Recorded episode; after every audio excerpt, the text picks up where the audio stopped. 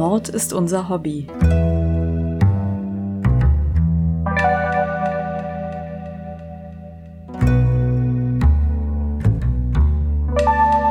Und noch ein True Crime Podcast.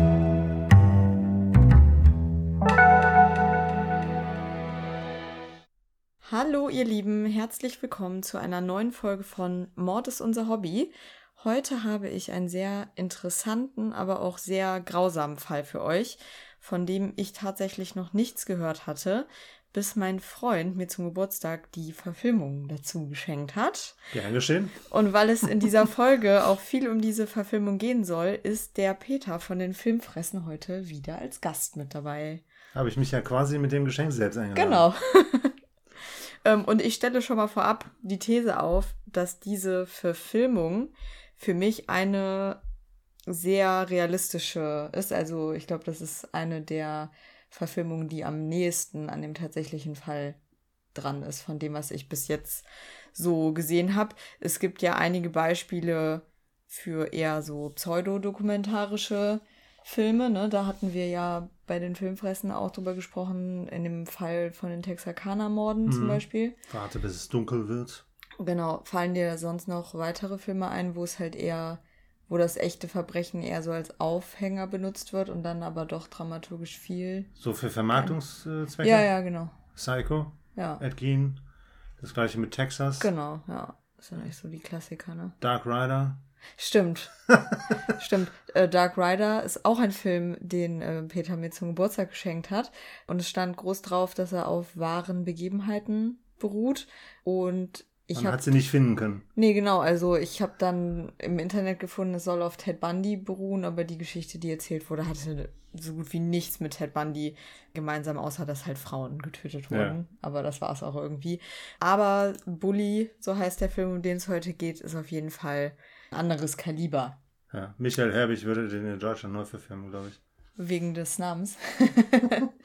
Aber bevor wir zu der Verfilmung kommen, würde ich jetzt euch einmal den wahren Fall erstmal erzählen. Damit wir auch, sind sehr gespannt. Ja, ich meine, du kennst ihn ja, ja. einigermaßen, aber trotzdem fangen wir nochmal von vorne an jetzt für unsere Zuhörer.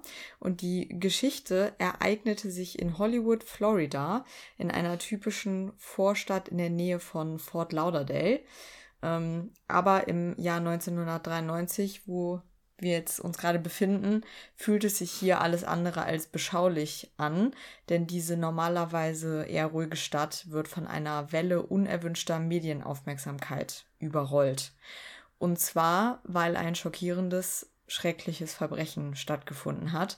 Und für viele noch schockierender als das Verbrechen an sich sind die Täter. Das ist nämlich eine Gruppe von jungen Heranwachsenden, beziehungsweise manche sind auch 18 oder 19, mhm. manche aber auch noch nicht mal volljährig. Und diese Gruppe hat sich verschworen, ihren Freund Bobby Kent zu töten. Freund in Anführungsstrichen. Genau. Die Begründung für den Mord ist jetzt, dass Bobby Kent ein Tyrann gewesen sei, der mehrere von den Tätern missbraucht und genötigt habe, teilweise über Jahre. So hätten sie keinen anderen Ausweg gesehen, als sich halt diesen Misshandlungen zu entziehen, indem sie ihn umgebracht haben. Also das war ihre, ihre Aussage, dass sie keinen anderen Ausweg gesehen haben. Ist immer die einfachste Lösung, einfach töten. Ja, also es ist ein bisschen wie im Wilden Westen fast, ne? So. Aber Nein. bevor äh, wir vielleicht an den Punkt kommen, wo wir auch mal das Motiv hinterfragen, weil ich finde, das kann man durchaus tun in dem Fall, äh, schauen wir uns erstmal das Leben von Bobby Kent an und auch seine Freundschaft zu Marty Puccio, denn dies ist eigentlich der Dreh- und Angelpunkt dieses Falls. Mhm. Bobby Kent wurde als Sohn iranischer Einwanderer am 12. Mai 1973 geboren und sein Vater war jetzt in den USA ein erfolgreicher Börsenmakler, der ihm und seiner Familie einen ziemlich äh, privilegierten Lebensstil ermöglicht. Bobby besucht äh, die South Broward High School in Hollywood, Florida und später dann das Community College. Also er möchte beruflich gerne in die Fußstapfen von seinem Vater treten und die Eltern hegen auch große Hoffnungen hm. in ihren Sohn. Und er ist als sportlicher und extrovertierter Typ auch allgemein beliebt bei seinen Mitschülern und auch seine Lehrer beschreiben ihn als charmant, höflich und intelligent. Seit der dritten Klasse ist sein bester Freund Martin oder Marti Puccio. Die beiden lebten halt in derselben Gegend und wuchsen zusammen auf. Was jetzt wieder sehr, finde ich, wie so Vorstadt-Idylle klingt, ne? weil es hat, hatten wir ja auch als Kinder so jemanden, mit dem man vielleicht zusammen im Kindergarten gewesen ist, der auf ja. derselben Straße gewohnt hat, mhm. mit dem man dann halt irgendwie einfach so zusammen. Oder mit der. Oder mit der, ja. äh, ja, ich gehe von der Freund aus, weißt du? Also so, ja. egal welches Geschlecht. Aber auf jeden Fall eine Person, mit der man halt aufgewachsen ist und die immer da war. So. Ja, rund um die Uhr. Genau.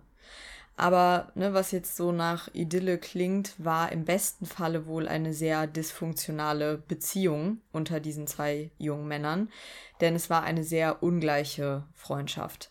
Bobby schlug und demütigte Marty und ließ, wann immer er Frust hatte, das an seinem Freund aus. Das ist Martys Eltern auch aufgefallen, weil ihr Sohn immer öfter mit blauen Flecken nach Hause kam. Aber kannst du ja vielleicht bestätigen, weil du ja selber ein Mann bist. Mhm. Äh, bei Jungs ist das ja häufig so, wenn die sich so im Spiel so ein bisschen prügeln, dann wird es ja immer so ein bisschen dargestellt, ja, da sind halt Jungs, da geht es schon mal ein bisschen ruppiger zu, ne? Und so haben die Eltern von Marty das wohl auch ein bisschen eingeschätzt. Also ich glaube, die haben den Ernst der Lage nicht ganz erkannt, dass er wirklich gezielt geschlagen wurde von Bobby. Waren und, die Verletzungen denn gravierend? Also Blutungen und blaue Flecken, das heißt gravierend, ne? Ich meine, der musste jetzt, es war jetzt nicht so schlimm, dass er deswegen regelmäßig in die Notaufnahme musste aber er hatte schon sichtbare Spuren, häufig davon. Und ich finde, wenn du sowas auf regelmäßiger Basis hast, dann ist es ja schon irgendwie. Ja, wenn der Junge nichts sagt, dann ja, kann man das schon verstehen, dass die Eltern da nicht groß Also machen. er hat dann wohl irgendwann auch zu seinen Eltern gesagt, dass er wirklich umziehen möchte, weil das für ihn immer schlimmer geworden ist. Und die Eltern haben sich halt auch gewünscht, dass er dann diese Freundschaft zu Bobby Kent runterfährt oder einstellt. Aber das hat er halt auch nicht getan. Da mhm. kommen wir nachher noch zu. Und ich glaube, deswegen war das auch ein bisschen so ein Teufelskreis, weil wie ernst können die Eltern das nehmen, wenn er sich trotzdem immer wieder mit dem trifft. Klar. Ja, also auch wenn Marty unter den Schikanierungen seines Freundes enorm leidet, scheint er nicht in der Lage zu sein, sich von dieser missbräuchlichen Verbindung zu lösen. Das erinnert mich tatsächlich dann auch, ne, man kennt ja auch Geschichten von gewalttätigen Ehen, wo mhm. trotzdem der geschlagene Part immer wieder zurückgeht, ne? Ja. weil es irgendwie ein Abhängigkeitsverhältnis gibt. Oder Liebe. Ja, aber das geht ja dann, also meistens einher, ne? Ja. Und Bobbys Eltern waren von der Freundschaft mit Marty auch nicht besonders angetan. Paradoxerweise hielten sie ihn nämlich für einen schlechten Einfluss für ihren Sohn, weil er die äh, Highschool abgebrochen hatte und ja anscheinend nicht wirklich was mit seinem Leben anzufangen wusste. Und in ihren Sohn hatten sie ja eine sehr große Hoffnung, er sollte in die Fußstapfen seines Vaters treten und die Eltern hatten anscheinend keine Ahnung, was für ein Tyra äh, Tyrann sie da rangezüchtet ja. haben. Ja. Oder sie wollten vielleicht auch einfach nicht sehen, dass ihr Sohn so gewalttätig war. Ja, das Entscheidende war ja, glaube ich, der soziale Status, ne? weil mhm. das ja schon ein gehobenes Elternhaus hier war, das der Bobby genossen hat. Genau. Während der Marty halt äh, eben nicht. Zu einer bürgerlichen genau. Familie er kam. Genau. Passt halt gesellschaftlich auch schon nicht, von der Schicht her. Ja. Aber wie ne, zu erwarten ließ sich auch Bobby von seinen Eltern das jetzt nicht verbieten, mhm. sich mit Marty zu treffen. Die meiste gemeinsame Zeit verbrachten die beiden jedenfalls im Fitnessstudio, wo sie wohl auch begannen, Steroide zu nehmen. Und von Steroiden, die zur Gruppe, also ich glaube Anabolika in dem Fall. Mhm. Und diese Steroide gehören ja zur Gruppe der synthetischen Drogen. Über die weiß man mittlerweile, dass sie gewalttätiges Verhalten begünstigen können. Können. Ja, also sie, die kopieren die Wirkung des männlichen Sexualhormons Testosteron im Körper, was halt hilft beim Wachstum und Aufbau von Muskeln, mhm. was aber halt auch leider einige ziemlich negative Nebenwirkungen haben kann, wie zum Beispiel Reizbarkeit, Stimmungsschwankungen, gesteigerte Aggression oder sogar Depressionen hervorrufen kann. Das kann aber auch alles die Pubertät Dafür braucht man keine Steroide. Korrekt, aber also ich meine, die beiden sind ja jetzt hier eigentlich schon fast wieder aus der Pubertät raus, ne? So in jedem Fall kann man, glaube ich, sagen, es ist nicht, wenn man eh schon eine Veranlagung zu Aggressivität hat und impulsivem Verhalten, können Steroide halt zusätzlich nochmal gefährlich sein. Genau, das wird bestärkt. Man wird dadurch kein Monster, ne? Genau. Wenn man ansonsten total Man muss schon ein Monster sein, damit das überhaupt was bringt. Wenn ich Steroide, man wird Steroide dadurch eine Kante, würde, aber genau. kein Monster. Nee, aber Bobby und Marty experimentieren nicht nur mit Steroiden, sondern sie haben auch noch ein anderes sehr interessantes Hobby. Und zwar, Sex. ja, sie experimentieren mit der Produktion von schwulen Pornofilmen. Stimmt. In der Hoffnung, die gewinnbringend zu verkaufen. Die beiden haben jetzt nicht selber vor der Kamera gestanden, hm. sondern Regie geführt und hatten ähm, irgendwie einen Mann in seinen 40ern aus Florida dazu überredet, halt vor der Kamera aufzutreten. Mhm. Und äh, Bobby versuchte dann einen Film mit dem Titel Rough Boys an Pornoläden in ganz Südflorida zu verkaufen, äh, was wohl aber halt nicht zum Erfolg geführt hat, weil der Film eine ganz schlechte Audio- und Bildqualität ja. hatte und außerdem halt auch nicht wirklich sexuelle Aktivitäten zu sehen waren. War eine One-Man-Show? Genau, also es war einfach nur dieser nackte Mann, der da rumgetanzt hat und mit einem Dildo ja. gespielt hat. Das kommt also, mir bekannt vor. Ja. Also aus dem äh, Film. Aus der Verfilmung. genau. Aber es gibt unterschiedliche Angaben darüber, wie aktiv die beiden jetzt in der schwulen Szene Floridas wirklich waren. Und ich habe keine gesicherten Quellen dazu, aber auf jeden Fall mehrfach gelesen, dass Bobby auch wie eine Art äh, Zuhälter fungierte mhm. und Marty in schwulen Bars zu Striptease und eventuell auch noch mehr angeboten hat. Also Mann, Mann, Mann. ihn vielleicht auch in ähm, Sachen reingeredet hat, die er nicht wollte unbedingt. So einen Freund braucht jeder. Genau. Aber ne, wie gesagt, äh, ich kann das nicht hundertprozentig als äh, Fakt jetzt mhm. bezeichnen, aber man muss schon sagen, es würde natürlich zum missbräuchlichen Charakter dieser Beziehung auch passen. Ja. Und jetzt befinden wir uns Anfang 1993 und gewissermaßen äh, am Wendepunkt der Geschichte, denn hier beginnt Marty, der ist mittlerweile 20, eine Beziehung mit Lisa Connolly, die ist 18 und das ändert jetzt die Dynamik zwischen den beiden Männern perfekt. Mhm. Äh, nicht perfekt, komplett. Lisa war wohl ziemlich frustriert darüber, dass ihr Freund so viel Zeit mit Bobby verbracht hat. Mhm. Und sie hat halt auch gemerkt, wie schlecht Bobby Marty behandelt hat. Ne? Ja. Also das ist ihr durchaus aufgefallen. Und dann hat sie sich gedacht, ja gut, dann versuchen wir den äh, Bobby jetzt mal ein bisschen auf andere Gedanken zu bringen und hat ihm dann ihre Freundin Ellie, äh, ist die Kurzform für Alice, vorgestellt. Da habe ich mich ehrlich gesagt auch schon gefragt, wie funktional diese Freundschaft ist, also zwischen Lisa und Ellie, wenn du ihr ja. einen gewalttätigen Typ vorstellst, ja. nur damit dein Freund mehr Zeit für dich hat, ist irgendwie auch sehr fragwürdig. Sehr fragwürdig. Aber ich finde, das passt auch schon, dieses Verhalten passt schon dazu, dass wir ja eine extreme Verrohtheit bei diesen Jugendlichen sehen, bei dem, was jetzt gleich noch ja, kommt. Genau. Der Plan von Lisa ist jetzt aber nicht so wirklich aufgegangen. Also Bobby und äh, Ellie werden nicht das nächste Traumpaar und man geht nicht zusammen irgendwie auf Vierer-Dates oder so, sondern Ellie beendet die Beziehung nach ein paar Wochen wieder und sagt, dass Bobby sie vergewaltigt hat. Mhm. Ich glaube, spätestens an der Stelle hätte ich, wenn ich Lisa wäre, ein sehr, sehr schlechtes Gewissen. Ja, und vor allem irgendwelche Leute eingeschaltet, sei es die Eltern oder ja. die Polizei.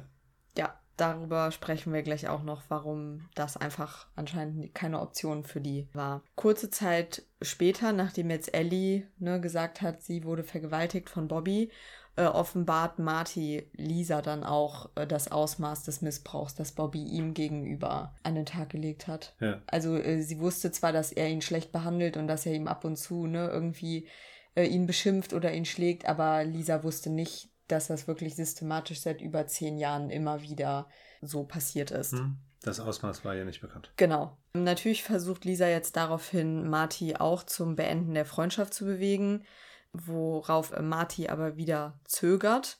Und zu diesem Zeitpunkt wusste Lisa jetzt auch bereits, dass sie von Marty schwanger war. Und sie war auf jeden Fall fest entschlossen, ne? das soll eine stabile, lange Beziehung werden. Und sie wollte mit Marty halt auch wirklich Eltern für dieses Kind zusammen sein. Und ihr war klar, dass äh, Bobby dieser Beziehung immer im Weg stehen ja. wird. Am 13. Juli 1993 ruft jetzt Ellie bei Lisa an und erzählt ihr völlig aufgelöst, dass Bobby Kent vorhabe, nach Palm Bay, also wo ihre Eltern, Ellies Eltern leben, mit ihrem Baby, sie hat schon ein Baby aus einer früheren Beziehung, und er ihr gedroht hat, ne, zu ihr zu kommen, um sie zu ermorden und ihr Baby zu ersticken, es sei denn, sie würde zu ihm zurückkommen, mhm. weil sie ihn ja verlassen hat. Mhm. Und daraufhin schien Lisa wohl Nägel mit Köpfen jetzt machen zu wollen, denn Ellie gab später zu Protokoll, dass Lisa sie, also nach ihrer Schilderung, gebeten hatte, zu ihr nach Hause zu kommen, um den Mord an Bobby Kent zu planen. Mhm. Was Ellie dann auch tat und sie brachte zwei Freunde mit, ihren derzeitigen Freund Donald Sammons und ein Mädchen namens Heather Swallows. Okay, okay, hier können wir festhalten, Idee kam von Lisa. Lisa. Genau. Und ich finde, man kann es an der Stelle durchaus schon mal fragen. Äh, wir wissen, Lisa ist schwanger. Lisa ist sehr unglücklich über die Situation zwischen ihr, Marty und Bobby. Mhm. Und jetzt kommt dieser Anruf von Ellie und ihre spontane Reaktion darauf ist, lass uns den töten. Ja. Ist sie jetzt so eine gute in Anführungszeichen gute Freundin, dass sie so besorgt ist um ihre Freundin und das leibliche Wohl des Babys? Oder ist das jetzt vielleicht auch eine Ausrede oder ein Vorwand, den Mord zu planen? Weißt du? Die, nee. Es wurde ja zu Protokoll gegeben, dass ein Grund auch war, dass Bobby Kent gedroht hat, das Baby von Ellie umzubringen. Okay, also gleiches mit gleichem Auge um Auge. Ja, beziehungsweise. Du mir damit, äh, oder also ihr? ich habe wirklich den Eindruck, dass diese Todesdrohung einfach nur noch das letzte, der letzte Tropfen in einem überlaufenden Fass war, ja. weil Lisa auch schon vorher in diese Richtung gedacht hat. Mhm.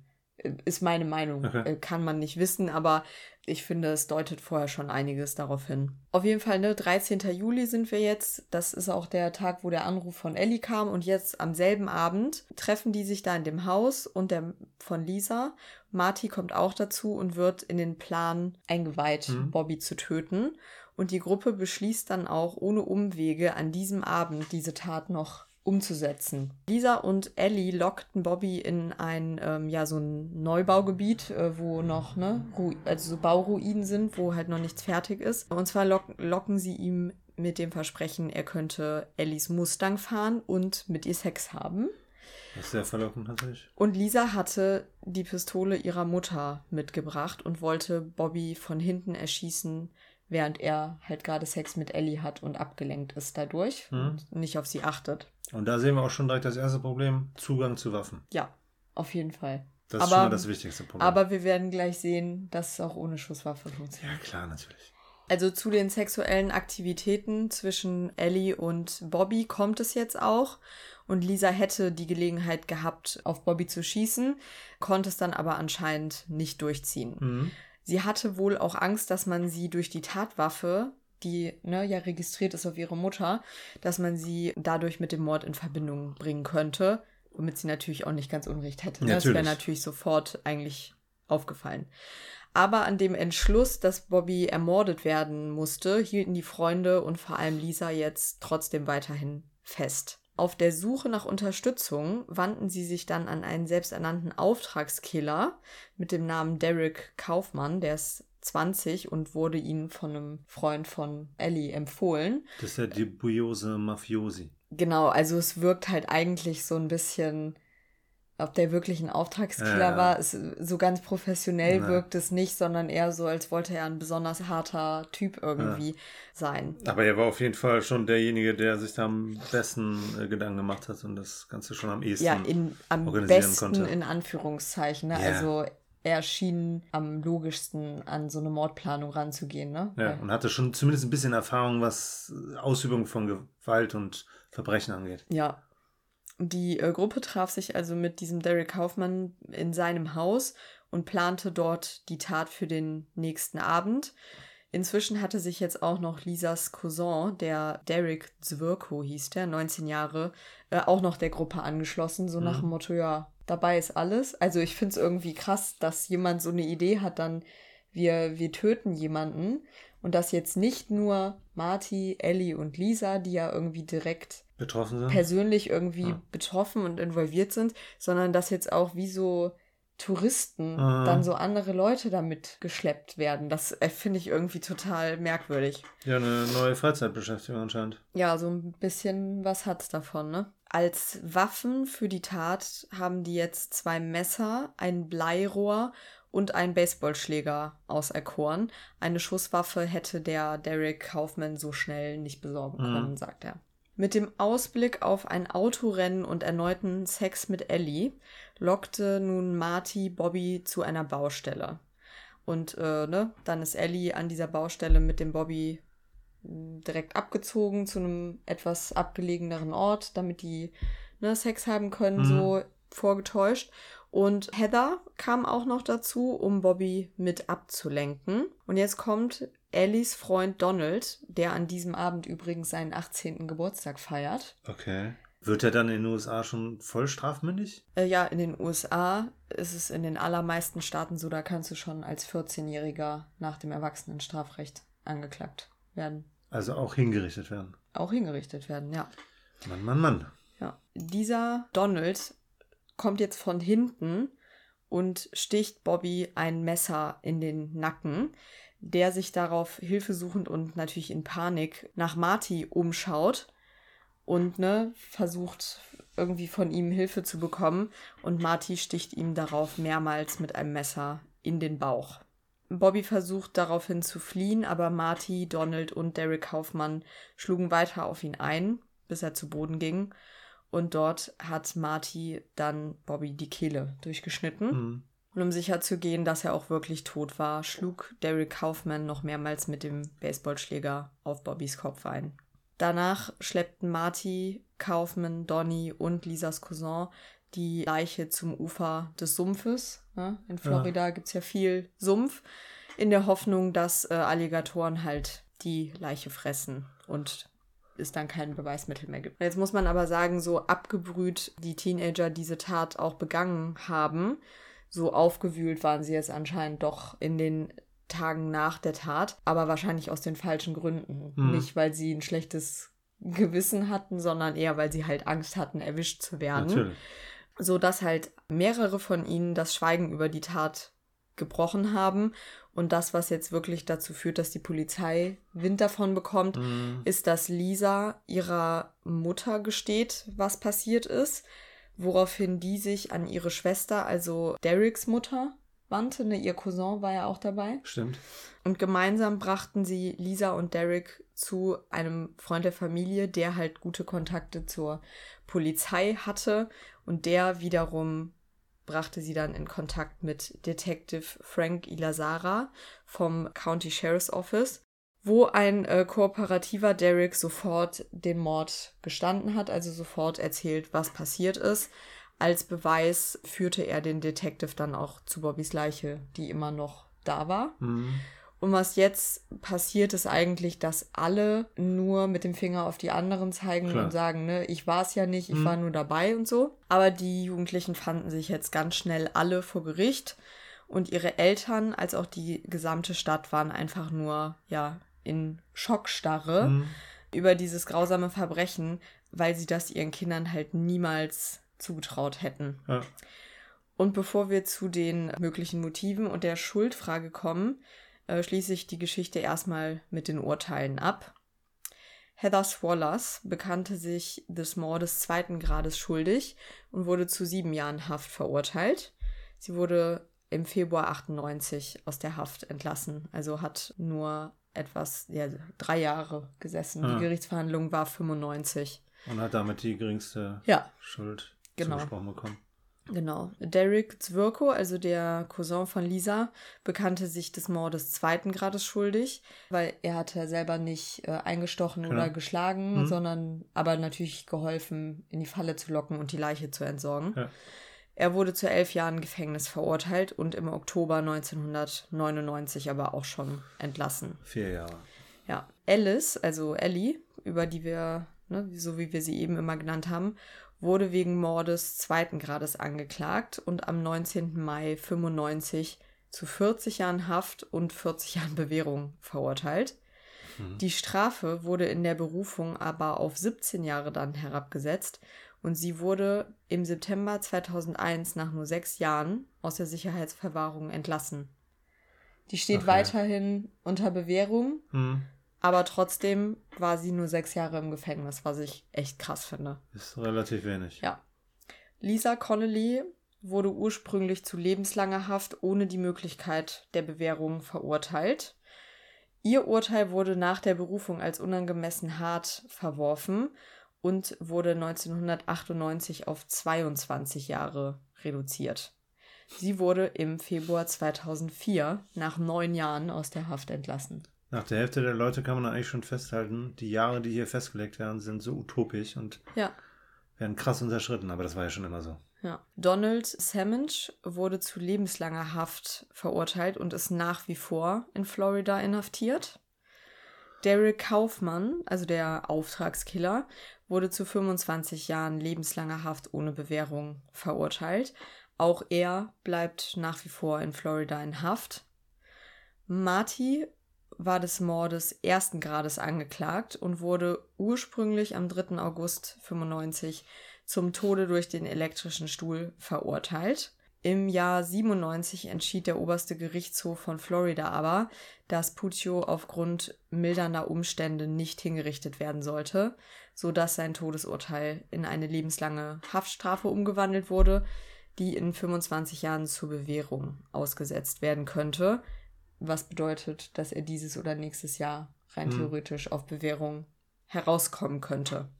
Was ist dein erster Eindruck zu diesen Strafen beziehungsweise dem Urteil und dann der Umsetzung der Strafen? Zunächst einmal finde ich es gut, dass alle verurteilt wurden und mhm. ihre Strafe bekommen haben, unabhängig jetzt vom Strafmaß. Mhm. Die Staffelung, wer am längsten mhm. oder wessen Strafe am höchsten ausgefallen ist, fand ich auch okay. Mhm. Wobei ich tatsächlich Lisa wahrscheinlich ein bisschen Richtung ähm, Bobby, äh, Marty geschoben hätte, mhm. weil sie ja die Initiatorin waren. Mhm. Die Entschärfung halte ich für krass, aber die waren jetzt nicht alle volljährig zu dem Zeitpunkt. Genau. Also fast alle, ne? Ich meine zum Beispiel, Derek ist, ist der war 18 der, geworden? Ne? Ja, Ellie war 17. Okay die war auch nicht volljährig, die anderen schon. Ja, ich glaube, das Maß, das, das Strafmaß wäre in Deutschland nie, niedriger gewesen. Mhm. Todesurteil halte ich natürlich für falsch, komplett falsch. Finde mhm. ja gut, dass das revidiert wurde. Mhm. Letztlich halte ich halt diese Urteile grundsätzlich für Quatsch. Also du sagst halt nicht 40 Jahre und dann bist du nach fünf Jahren wieder mhm. raus. Ja. Also ich muss sagen, ich äh, habe auch den Eindruck, dass die Urteile für die Frauen hier irgendwie, also dass die Frauen deutlich besser weggekommen sind. Mhm. Und das schon zu diskutieren ist, weil, also mhm. man könnte natürlich argumentieren, es gelten mildernde Umstände für die, weil sie selbst halt nicht aktiv genau. ne, ja. mit Waffen irgendwie gehandelt ja. haben. Aber ich meine, Lisa war wirklich die Initialzündung für den Mord. Genau. Und Ellie hat sich als Köder halt ja auch sehr aktiv doch eingebracht. Ja. Ich meine, man könnte natürlich auch argumentieren, äh, mildernde Umstände, weil ne, die beiden von Bobby ja auch misshandelt wurden nach eigenen Richtig. Angaben. Also wirkliche ähm, Opfer von ihm waren. Genau. Das, ich weiß ehrlich gesagt nicht, wie bewiesen das ist, aber ähm, okay. ne, ist ja auch schwierig, wenn eine Partei tot ist ja. und sich nicht mehr dazu äußern kann. Ja. Aber trotzdem äh, finde ich jetzt nur, weil die beiden keine Waffe benutzt haben, sondern halt eher. Die waren also, ne Mitläufer. Ne, nee, was? Nein, eben nicht. Sie waren nicht nur Mitläufer. Ja, doch. Hä? Aber Lisa hat, hat sich doch, war okay, doch diejenige, Lisa nicht. die hat die anderen ja richtig rekrutiert. Lisa nicht. Da und ich meine, recht. wenn du dich, ne, Ellie, die sich als Köder quasi ausgibt und mit ihm Sex hat, damit er abgelenkt ist, damit er getötet werden kann, das finde ich mehr als Mitläufer Okay, sein. pass auf. Ja. Mitläufer, finde ich, ist der Mafiosi. Mafioso. Der ähm, Auftragskiller genau. ist kein Mafia. Ja. Ja. Nennen ihn scherzhaft so, Ja. weil er im Film ja die ganze Zeit von den äh, Kids so genannt wird. Er- ich finde, er fällt völlig raus, oder? Weil, ich meine, ich weiß nicht, ob er Geld dafür bekommen hat, aber Ich meine, der ist der kriminellste von allen. Der hat halt schon wirklich Dreck am Stecken, ne? Mhm. Aber der hat in Anführungsstrichen, der hatte ja wirklich gar keinen Bezug zu dem Opfer. Ja. Und quasi, ähm, aber Heather und Donny auch nicht. genau, Donald, Heather und Donny sind für mich halt auch eher Mitläufer. Weil Heather gar nichts gemacht hat. Genau, die hat sich im, äh, sogar im Auto versteckt. Genau. So, die, aber Donald war der Erste, Der der, zugestochen hat. der zugestochen Das hat. ist der, der 18 geworden ist. Genau, das Okay. ist der jetzige Freund von Ja. Ellie dann. Der hat dann nachher natürlich auch so gesagt, ja, und der hat ja meine Freundin vergewaltigt. Also so, als wäre das dann jetzt auch sein Motiv. Ja, Aber Rechtfertigung.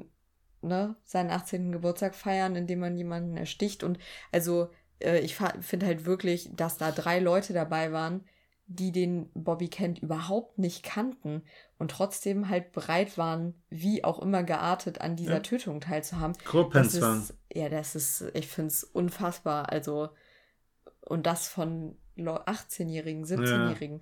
Das ist schon echt heftig.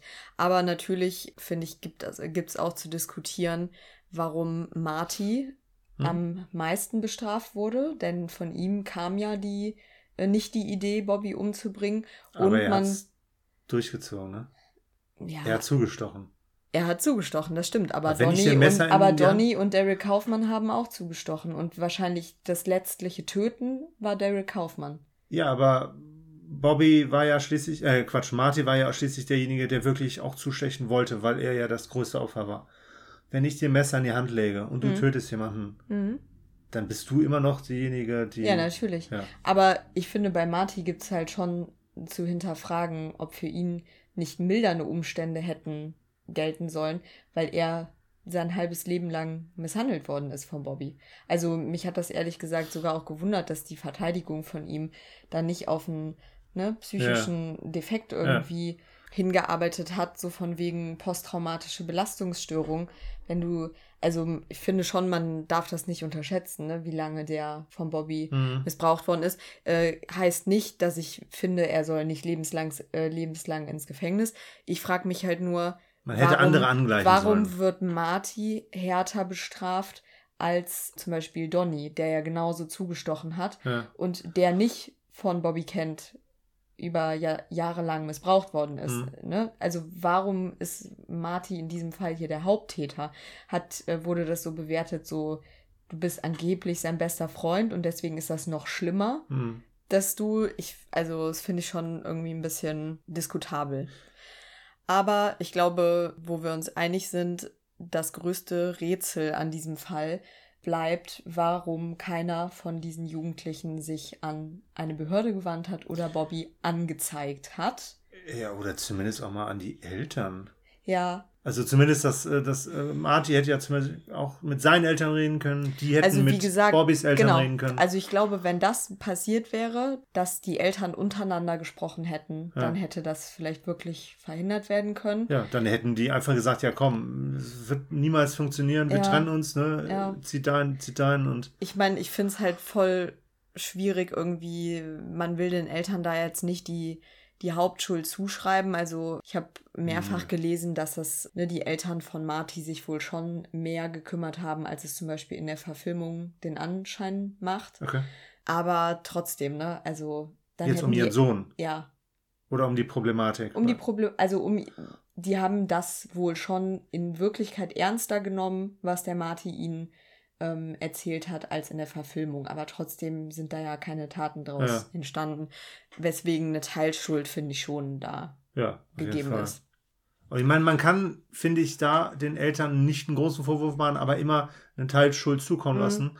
Weil ich als Elternteil, ich würde immer wissen wollen, mit was für Menschen, was für Freunden sich mein Ja. Sohn, meine Tochter halt abgibt. Ja, Das heißt jetzt nicht, ich würde bei jedem ne, dann Detektiv oder so ansetzen, aber ich würde schon gucken, dass man sich halt ähm, dass sie sich halt mit den richtigen Kids abgeben und mhm. das halt auch jetzt nicht kontrollieren, aber zumindest dann halt auch nachforschen, sag ich mal. Mhm. Ich glaube, das ist ja auch ein Aspekt, äh, der in der Verfilmung nochmal ganz stark auch von dem Regisseur betont wird, ja. ne, dass für die Eltern das ein bisschen so ist, sobald die Kinder irgendwie abends nach Hause kommen und in ihrem Zimmer sind und die Tür zu ist, dann ist alles okay, dann sind die Kinder zu Hause, dann kann nichts Schlimmes passieren, hm. dass die aber trotzdem hinter verschlossener Tür äh, da irgendwie einen Mord planen können und ähm, hm. so, dass, ne, dass Eltern sowas vielleicht auch aus Selbstschutz manchmal gar nicht wahrhaben wollen Klar. und die Anzeichen ignorieren wie auch immer. Aber trotzdem, ne, finde ich, dass niemand ähm, da, warum hat Ellie, nachdem sie vergewaltigt wurde,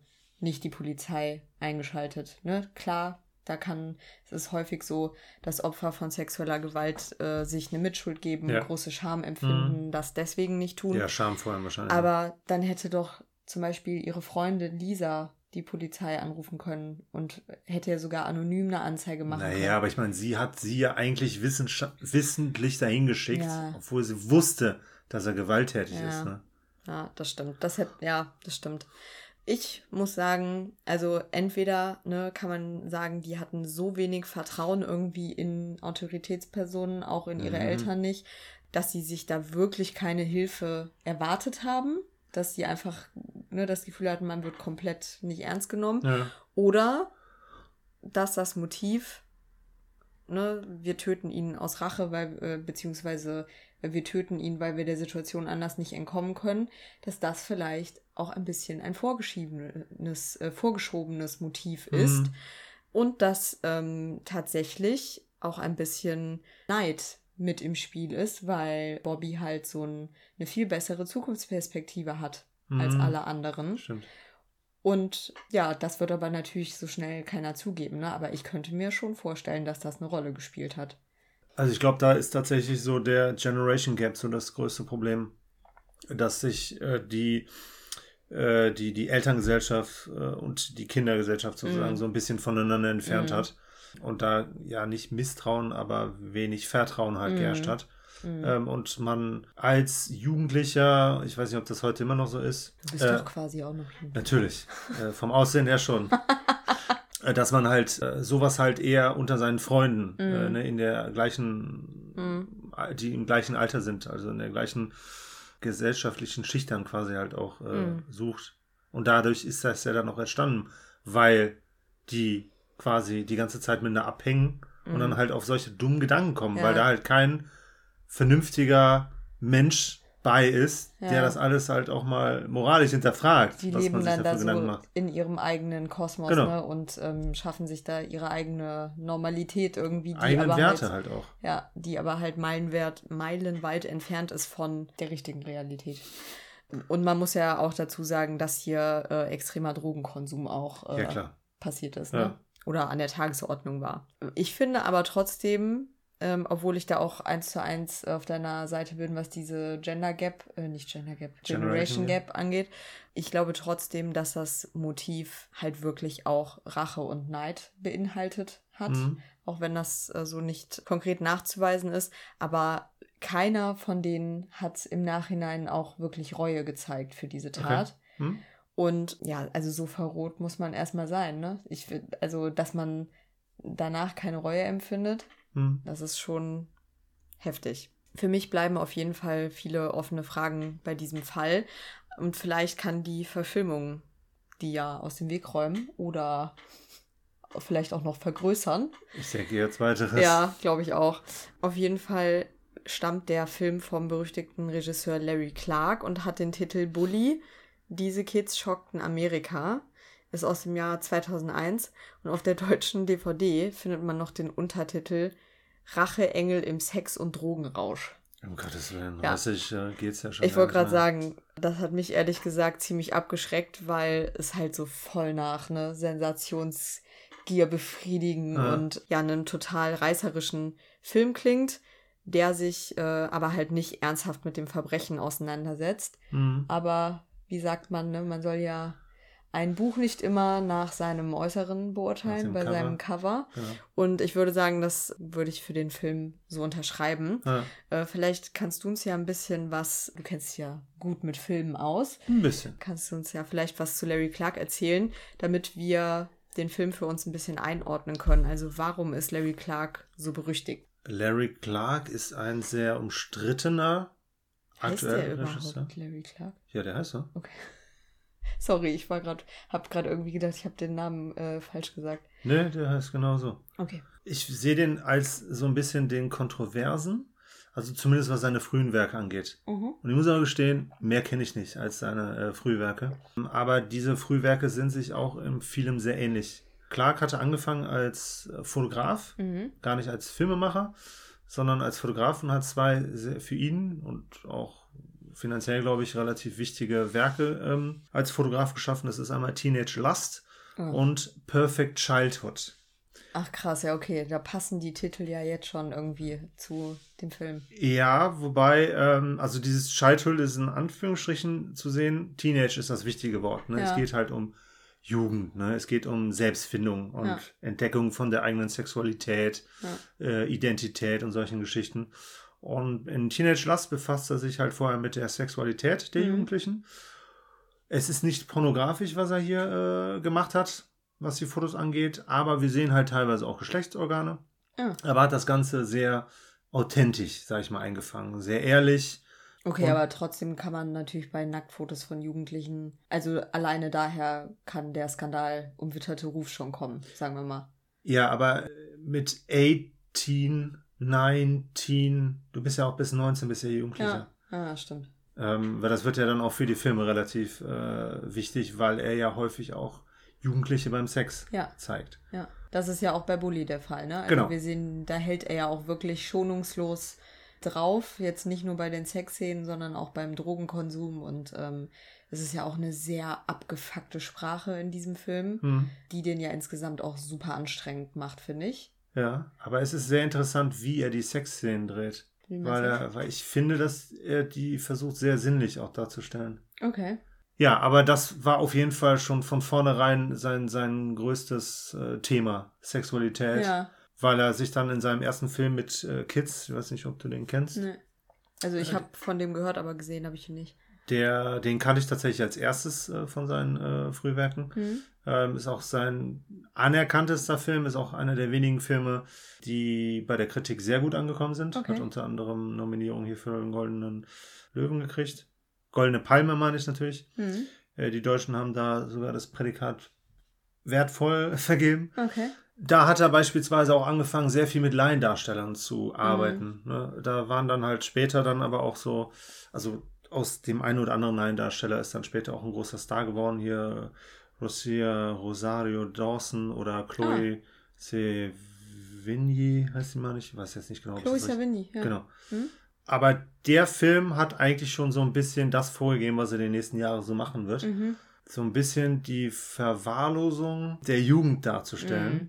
Ähm, also in Anführungsstrichen. Ne? Also es ging halt nicht immer darum, das nur negativ zu sehen, ähm, weil es auch immer sehr viel um Orientierungslosigkeit geht. Ja, Orientierungslosigkeit sehe ich im Bulli auch sehr mhm. viel. Ja. Aber weil auch sehr häufig die elterliche Seite mhm. äh, fehlt, beziehungsweise die, die autoritäre gesellschaftliche mhm. Seite. Mhm. Ähm, das ist im Bully nicht mehr ganz so stark. In Kids war es noch enorm. Mhm. Da hat, haben Eltern oder was auch immer hat da gar keine Rolle gespielt.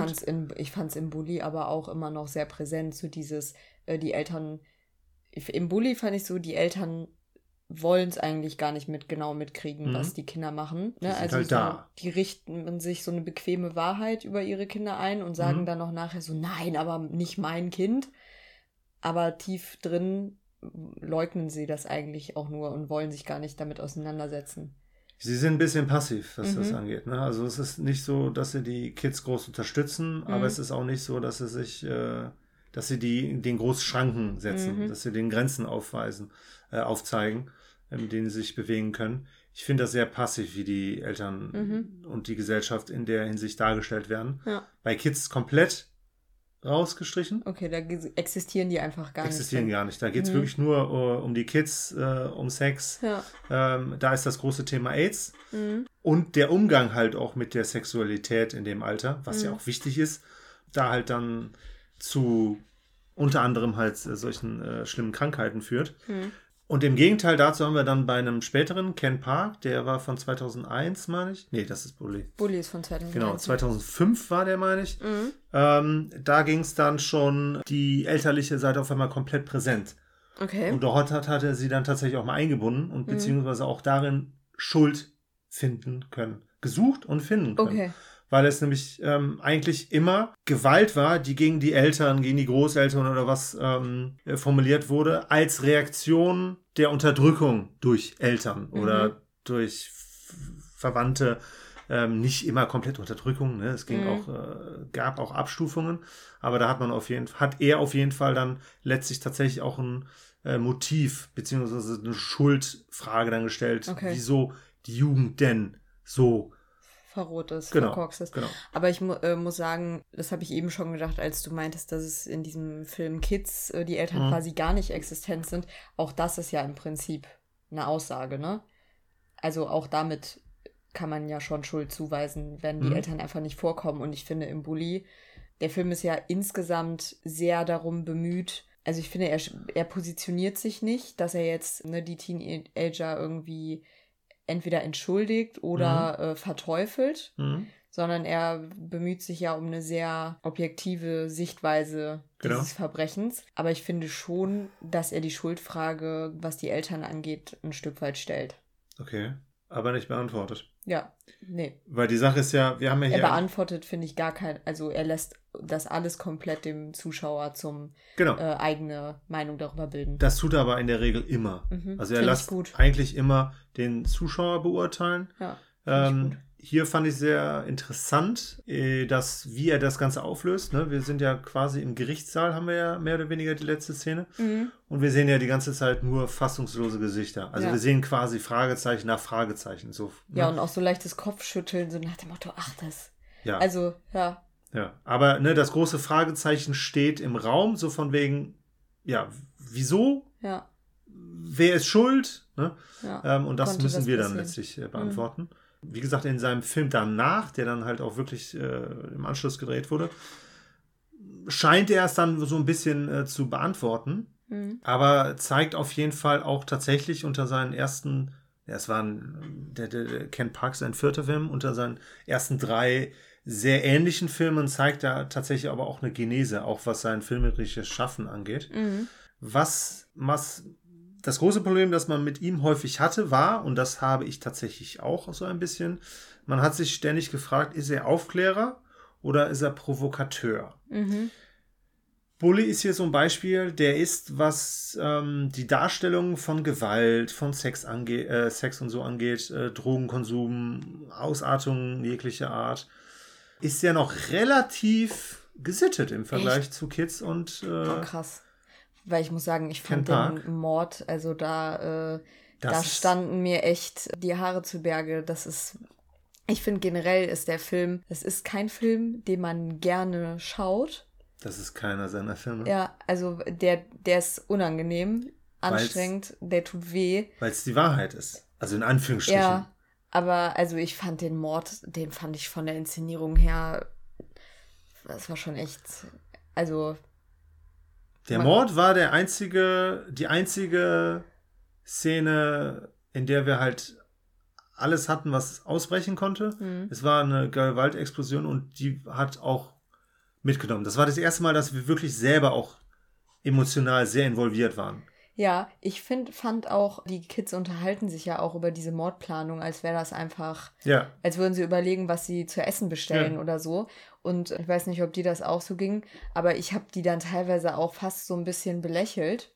Ja, weil man sich so dachte, boah, was seid ihr eigentlich ja. für Spacken? Und ja. ich habe mir, auch, an, hab mir auch Pläne gemacht, so von wegen, ihr plant das total bescheuert, macht das lieber so oder so. Aber ich glaube, das war auch so beabsichtigt, weil man dann halt, wenn man diesen Ausbruch der Klar. Gewalt sieht, ja. ne, sich dann auch so denkt, ja shit, ich hab's auch nicht richtig ernst genommen ja. vorher. Das ist halt das Wichtige. Er lässt uns halt quasi die ganze Zeit ähm, in der Figur der Kids auch. Ne? Ja. Also wir stürzen uns halt, oder wir sehen das Verbrechen dann ähnlich wie die Kinder im Film halt auch. Mhm. Und wir nehmen das halt auch so wahr. Wir sind eigentlich, also ich war zum Beispiel, also beziehungsweise ich könnte mir vorstellen, ich wäre die Heather, die sich da im Auto verkriecht mhm. und davon nichts mitkriegen will. Ne? Mhm. Weil ich meine, ganz ehrlich, ne, wir, besonders die Männer, ne, oder die Jungs, ne, die protzen ja auch immer äh, in, der, in der Jugend, ne, und teilen sich für, weiß ich nicht, wie mhm. äh, groß, ne. Und wenn es dann mal um die Sache geht, zur Sache geht, dann zieht man schon mal den Schwanz ein. Und ich glaube, mhm. ich würde das heute noch tun. Natürlich in so einem Kontext. Mhm. Mhm. Aber ähm, ich fand es eben interessant, dass du meintest, ob er Aufklärer oder Provokateur ist. Äh, kann man denn das eine sein, ohne das andere zu sein? Hm, ja, Jetzt wird es hier richtig philosophisch heute, aber ja. ich finde, wenn du, wenn du aufklärst, dann bist du immer auch ein Stück weit Provokateur, weil du ja anscheinend eine bisher, also weil du ja was anders aufklärst, als es bis jetzt wahrgenommen wurde. Mhm. Ne, du machst ja dann auf einen Missstand oder einen Fehler aufmerksam durch die Aufklärung, in den meisten Fällen. Und wenn du provozierst, einfach nur der Provokation willen, wirst du dabei trotzdem auch immer ein Stück weit aufklären, glaube ich. Ja, ich würde eher sagen, du kannst auf jeden Fall mit Provozieren gut auch aufklären. Mhm. Aber ich würde sagen, Aufklärung funktioniert auch ohne Provo Provokation. Okay. Weil die Sache ist halt bei ihm, er, er reizt auch immer sehr schön, nicht schön, aber er reizt immer sehr gerne Grenzen aus. Ne? Ja. Zum Beispiel Sex unter Minderjährigen. Ja. Auf dem Papier. Also ich glaube, von dem, was ich so gelesen habe, ist es nicht so, dass er wirklich aktiv Kinder beim Sex gefilmt ja. hat ähm, sondern die waren in der Regel waren die 18. Ja. Ich meine, ganz ehrlich, das ist auch so ein bisschen Doppelmoral, ne, wenn man sich äh, die Pornoindustrie anschaut, ne, in der halt auch wirklich dafür geworben wird mit Minderjährigen. Ja. Äh, ne? ähm, und da finde ich das dann, dann so diese Teenage äh, also das sind volljährige Darsteller, sonst genau, ist es ja genau. nicht legal, aber es genau. wird dann quasi so auf Teenage gemacht. Ja. Aber es ist bei ihm häufig halt so, dass er immer möglichst viele Tabus? krasse, ja, ja, genau, so Missstände, Tabus und äh, ja. alles Mögliche reinhaut. Das war halt vor allem in Ken Park, war das halt sehr auffallend, seinem vierter Film. Ja. Fängt mit einem Suizid an. Mhm. Ein Skater, was halt auch für ihn äh, immer schön ist, sich in diesen Subkulturen zu bewegen. Ja. Hier ist es, bei Bully ist es ja Surfen. Ja, stimmt. Ja. Bei ähm, Ken Park ist es zum Beispiel das Skaten. Ähm, da war beispielsweise bei Perfect Childhood, bei dem äh, Fotoband, äh, war das halt auch das Thema, die Skater. Mhm. Das hat er hier dann anscheinend dann auch nochmal in einem Film verarbeitet. Mhm. Aber ein Skater, der sich vor eigener laufender Kamera erschießt, dann haben wir später einen äh, Jungen, der masturbiert, während Kornikova im Tennis, äh, beim Tennisspielen Ach. rumstöhnt. Oh Gott. Ich habe jetzt dieses Syndrom äh, vergessen, wie das heißt. Ja, aber also ich meine, klar, ne? Was ist, das bringt ja keine Aufklärung, einen Jungen dabei zu sehen. Wie nee, aber der hat dabei noch. Aber vielleicht haben sich ja schon einige ertappt gefühlt, weil sie dachten, ja shit, das habe ich früher auch mal gemacht. Nein, nein, nein, aber das, das, das, das, das, äh, das Interessante oder das Abwegige war, dass der sich dabei stranguliert hat. Ach so, okay. Ja. Wir haben bei Bully haben wir ja die Homosexualität, die ja hier auch noch zumindest am Anfang eine größere Rolle spielt oder zumindest angedeutet naja, wird. beziehungsweise ich glaube, homosexuell war da ja keiner, aber trotzdem äh, bewegen die sich in dieser. Bei den Kids meinst du jetzt? Ja. Ja klar, aber die sind ja in einem schwulen Club genau. aufgetreten. Ja, da ja. sind ja schon Homosexuelle. Ja, natürlich, aber ja. ne, das ist. Da äh, waren alte, ekelhafte weiße Säcke, die ja. ne, auch den Jungen gesehen haben oder Jungs auf der Bühne mit Unterhose gesehen haben und aber genau ja. darum, also ich habe ein Interview mit Larry Clark äh, gelesen auch zu ja. dem Film und da ging es unter anderem auch um diese schwulen Kultur in Florida, ja. die da wirklich anscheinend so ist, dass da ne, Jugendliche, die halt absolut hetero sind, trotzdem in diesen schwulen Läden auftreten und äh, total sauer werden, wenn man die als homosexuell bezeichnet. Aber da will der Film schon, glaube ich, auch auf Missstände aufmerksam machen über diese Kultur, äh, schwulen Kultur, wo halt auch Ne? Unter naja, anderem.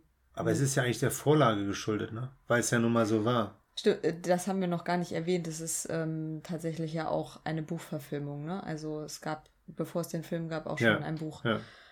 Und das ist gut recherchiert. Ja, auf jeden Fall. Und ich, da finde ich halt auch so von wegen, da finde ich mich, macht er nämlich gar nichts. Hm. Bei der schwulen äh, Geschichte. Nee, das stimmt. Macht er nur maximal, macht er auf den ekelhaften weißen äh, Typen ja. halt, ne? Und sagt so hier, das sind äh, richtig ekelhafte äh, Leute und da gibt es mit Sicherheit auch einige. Aber letztlich macht der ja nichts. Ne, ist ja nicht so, dass der, äh, dass dann da irgendwie ein Sexualakt zustande mhm. kommt. Ähm, es ist ja wie nur das Tanzen auf der Bühne. Und ich finde, damit hat er irgendwie kein Tabu gebrochen kein, oder sonst was? Ja, ja, nö. Nee, also ich muss auch sagen, ich habe das, ich habe das auch wirklich so verstanden, dass es im Film halt nur eine Rolle spielt, weil es halt für die Beziehung von äh, Marty und Bobby irgendwie schon wichtig ist, weil man in der Szene ja auch sieht, dass der Bobby, ne, Marty quasi dazu ja. nötigt, äh, diesen Strip zu machen für ja. Geld und so weiter. Ja. ja. Und ich meine auch, dass die beiden diese Pornofilme da gedreht haben, das wird ja auch angedeutet. Ja, ja nebenbei. Also, genau, das fand ich jetzt nicht irgendwie ausgeschlachtet. Aber mir ist sehr im Kopf geblieben, es gibt ja eine äh, Szene nach dem Mord an Bobby Kent, wo dann Lisa und Marty zusammen äh, bei ihr, glaube ich, sind und die unterhalten sich über mhm. den Mord und haben währenddessen Sex. Ja. Und also, ne, ich meine, keine Ahnung, ob die die Polizeiakten irgendwie zur Verfügung hatten und ja. sowas vielleicht wirklich zu Protokoll gegeben wurde. Ansonsten könnte man eventuell auch vermuten, dass das die äh, künstlerische Freiheit ist, die der Regisseur sich genommen hat. Aber ich finde es, selbst wenn es nicht so stattgefunden hat, irgendwie die Aussage, die dahinter steckt, ist ja irgendwie, die sind so verroht und so gefühlslos in diesem Moment, dass die Sex haben, während die über diesen Mord reden. Also ja. Und sich ja auch noch quasi dran aufgeilen. Ein Stück weit schon, ja. Ja, aber ich finde, da ist halt auch, da setzt er dann auch so ein bisschen, und ich denke auch, dass das künstliche Freiheit ist. Mhm. Wer würde sowas zu Protokoll geben? Aber da setzt er quasi den sexuellen Akt und den Akt des Tötens ja auch quasi gleich. Mhm. Mehr oder weniger. Also er setzt ihn zumindest in einen Kontext. Ne? Und das tut ja auch, ne?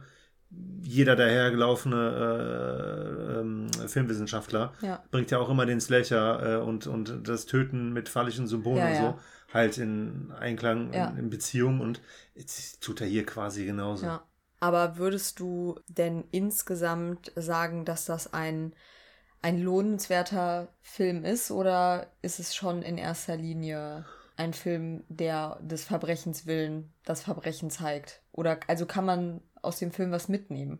Ja, auf jeden Fall. Ähm, also nicht nur, weil ich äh, darüber dann äh, erfreut bin, dir dann doch äh, irgendwas Vernünftiges geschenkt zu haben, ähm, weil das wird jetzt vielleicht auch so ein bisschen das beantworten, weil ich nicht unbedingt denke, dass er provokant ist. Also hm. ich denke schon, dass er provokant ist, aber dass das nicht sein Ziel ist, äh, sondern dass er eher ein Mahner ist ähm, und dass er eher versucht aufzuklären. Mhm. Und ich finde, den Film in seinem Schaffen tatsächlich den interessantesten, weil er halt auch quasi so, so eine Phase zwischen, ja, nicht zwar extrem ist, aber zumindest was so, was die äußeren äh, Umwelteinflüsse angeht, schon irgendwie so, so ein mittleres äh, Ding einnimmt. Mhm. Weil er auf der einen Seite ähm, relativ authentisch das Ganze einfängt, Total. darstellt. Ja. Es hat mich lange Zeit lang ein wenig kalt gelassen und teilweise auch ein bisschen gelangweilt, mhm. muss ich ehrlich gestehen. Mhm. Ähm, ich fand das von den Kids, fand ich das super dargestellt. Von denen ist ja, also von denen kann ich bis jetzt, kenne ich auch aktuell nur noch den Nick Stahl, der ja John Connor gespielt hat. Ähm, aber ansonsten muss ich sagen, von den Kids ist mir keiner ja, irgendwie der, noch geläufig. Der eine, der in dem Remake von Funny Games auf jeden Fall eine Hauptrolle gespielt hat. Das stimmt. Der hier den, ähm, den Donny spielt, Donny. den Freund von Ellie der als ja, erster genau. zusticht, äh, den fand ich super gut. Ja, der, aber der hat ja auch die interessanteste Rolle, weil der halt so ein durchgefuckter Motherfucker war. Ja, ja, auf jeden Fall. Ja. Nee, das stimmt. Die anderen sind relativ unbekannt, glaube ich, geblieben. Was natürlich aber, wenn es ums Thema Authentizität geht, irgendwie auch, das macht bei mir immer schon viel. Wenn ich die Schauspieler nicht kenne, wirkt der Film viel authentischer, als wenn du die kennst. Ja. Also, ne? Ja. Da, da sollte man sich mal äh, Hitchcock äh, anschauen und äh, anlesen, weil der nämlich äh, immer fest davon überzeugt war, dass es, äh, dass du, du kannst einen Film mit Schauspielern besser vermarkten, aber mhm. wenn du halt einen Film machst mit weniger bekannten Schauspielern, dann kannst du erstens einen besseren Film schaffen, weil mhm. die Schauspielerleistung nicht ableckt. Mhm. Ähm, und zweitens kannst du dadurch halt auch erst offenbaren, wie stark dein Film ist. Ne, mhm. Ne, weil der Schauspieler bzw. der Regisseur sorgt ja schon ein bisschen dafür, wie geil der Schauspieler ja, performt, ja. aber ja. hat aber auch natürlich äh, beschränkte äh, Fähigkeiten, wenn der Schauspieler scheiße ist. Aber das jetzt nur am Rande. Ähm, das Wichtige bei dem Film ist ja, ähm, so schlecht ich da teilweise den Anfang fand, so, so gelangweilig ein Ansatz war, versetzt er uns halt komplett in diese Situation der Kids. Ich ähm, glaube genau deswegen lang, also ist der, der, das ist Absicht, dass du genau, das der Film ich. ist so abgefuckt genau. am Anfang, damit du selber in diesen Status der Abgefucktheit dieser Jugendlichen kommst. Damit du halt aber auch wirklich bei dem Entscheidenden, und das ist das Entscheidende bei diesem Film, äh, bei, das ist das Entscheidende bei jedem True Crime, das Crime an sich, die Tat an sich, und mhm. das ist das Highlight in Anführungsstrichen in diesem Film. Das ist das, ähm, was wirklich gelungen ist. Ja. Auf vielerlei, in vielerlei Hinsicht. Mhm. Und vor allem halt auch bei dem, wie das bei uns ankommt.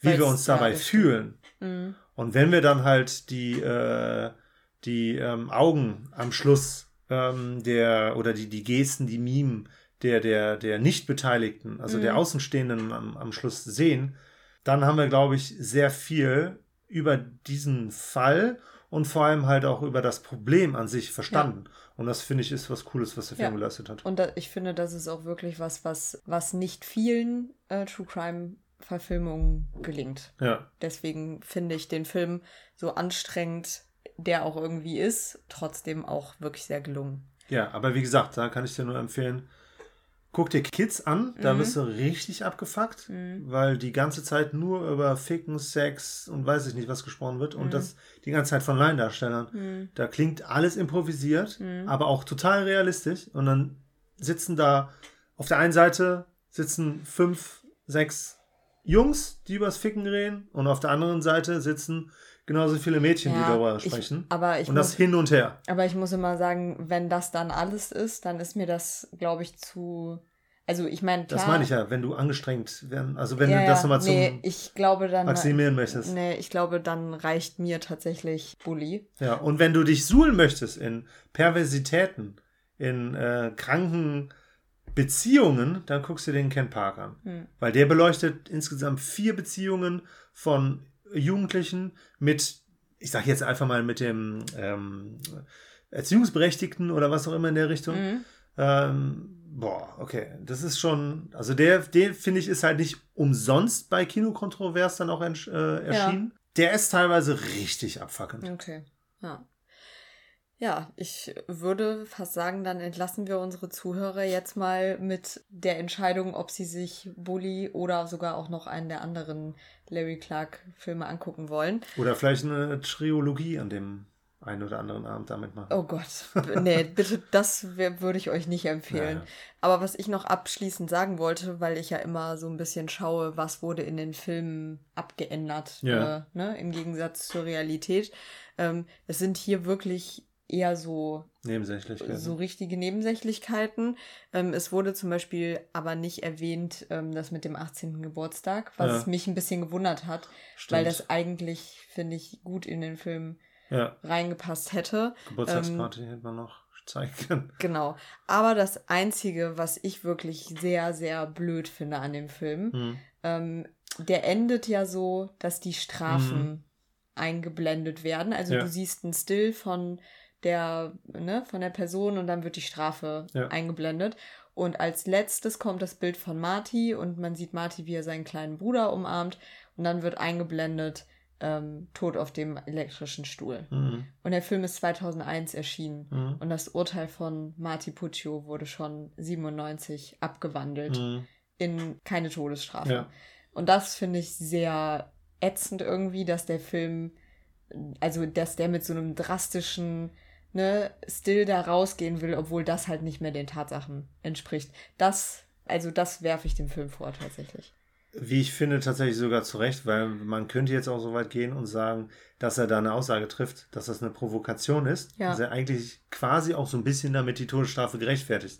Weil er es ja so darstellt, als hätte er nicht nur die Todesstrafe erhalten, sondern wäre auch durch den mhm. elektrischen Stuhl gestorben. Mhm. Und das ist das Ende, was er hier schildert. Mhm. Das ist das Ende, was er sehen möchte. Oder Vielleicht, ja, gut, man kann es also auch wieder umdrehen und sagen, dass die Gesellschaft das gerne gesehen ich, hätte. Genau, also so weit würde ich nicht gehen, dass das jetzt das ist, was der Regisseur ich sag ja, kann. für richtig hält oder so. Aber ähm, ich finde äh, es ist eine faule Nummer, so aus dem Film auszusteigen mit einem Urteil, was nicht mehr. Er möchte einfach nur dieses drastische Endbild für den Film und das ist, entspricht nicht der Wahrheit. Und ja, und vor allem ist es unnötig. Ja. Es hätte nicht ja. äh, hätte nicht groß was geändert. Es wäre genauso ja. abgefuckt, wenn das ja. äh, gestanden hätte, dass er. Obwohl es dann auch wieder ein bisschen positiveres Ende gewesen wäre. Also zumindest so für eine ja, genau. Täterperspektive. Ne, weil das, das finde ich nämlich an dem ähm, Film, oder das ist mir bei True Crime Formaten, Formaten eigentlich immer relativ wichtig. Täter und Opfer, das ist ein schmaler Grad dazwischen. Sehr oft sind Täter vorher Opfer gewesen und sehr oft werden Täter, nee, jetzt habe ich mich verhaspelt. Täter sind oft Opfer gewesen und in diesem Fall sieht man, dass Opfer auch zu Täter, zu Tätern werden können. Ja. Und Marty ist halt, ne, nicht nur Täter, sondern auch Opfer. Oder andersrum, nicht nur Opfer, sondern jetzt auch selbst Täter. Und ich meine, das Urteil wurde ja abgemildert, weil er selbst auch Opfer war. Ja. Und dass der Film das dem Publikum quasi jetzt so verschweigt, das finde ich ein bisschen läppsch. Aber ihr seid ja alle alt genug, äh, glaube ich. Ne? Äh, und könnt euch da euer eigenes Bild drüber machen. Ich würde euch den Film auf jeden Fall empfehlen, wenn euch der Fall interessiert hat.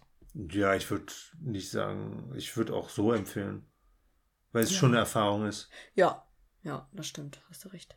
Danke. Äh, und du hast mir eben übrigens, ob dir das aufgefallen ist, weiß ich nicht, insgeheim jetzt doch ein bisschen recht gegeben. Womit? Als ich gesagt habe, dass wenn man aufklärt, das halt sehr häufig auch mit Provokation verbunden ist. Nee, ich, ja, ja, klar, natürlich. In der Regel ist das der Fall. Aber ja. ich würde nicht sagen, dass man, dass man nicht auch ohne ja, Provokation ja. Okay. aufklären kann. Okay, habe hab ich verstanden. Gut. Mhm. Danke. Gut, dann würde ich sagen, danke, dass du da warst. Danke, dass ich eingeladen Oder wurde. dass du da bist. Jetzt machen wir uns Abendessen und ähm, ja, danke, dass ihr zugehört habt und in zwei Wochen geht es dann weiter mit einem neuen Fall und ich glaube, ähm, da habe ich auch wieder einen Gast, eine Echt? Gästin. Oh, eine Kennst Pharao. Du auch. Mhm. Eine Pharao kenne ich. Eine Pharao. Mhm. Okay. Also bis dahin macht's gut und bis bald. Tschüss. Wiederhören.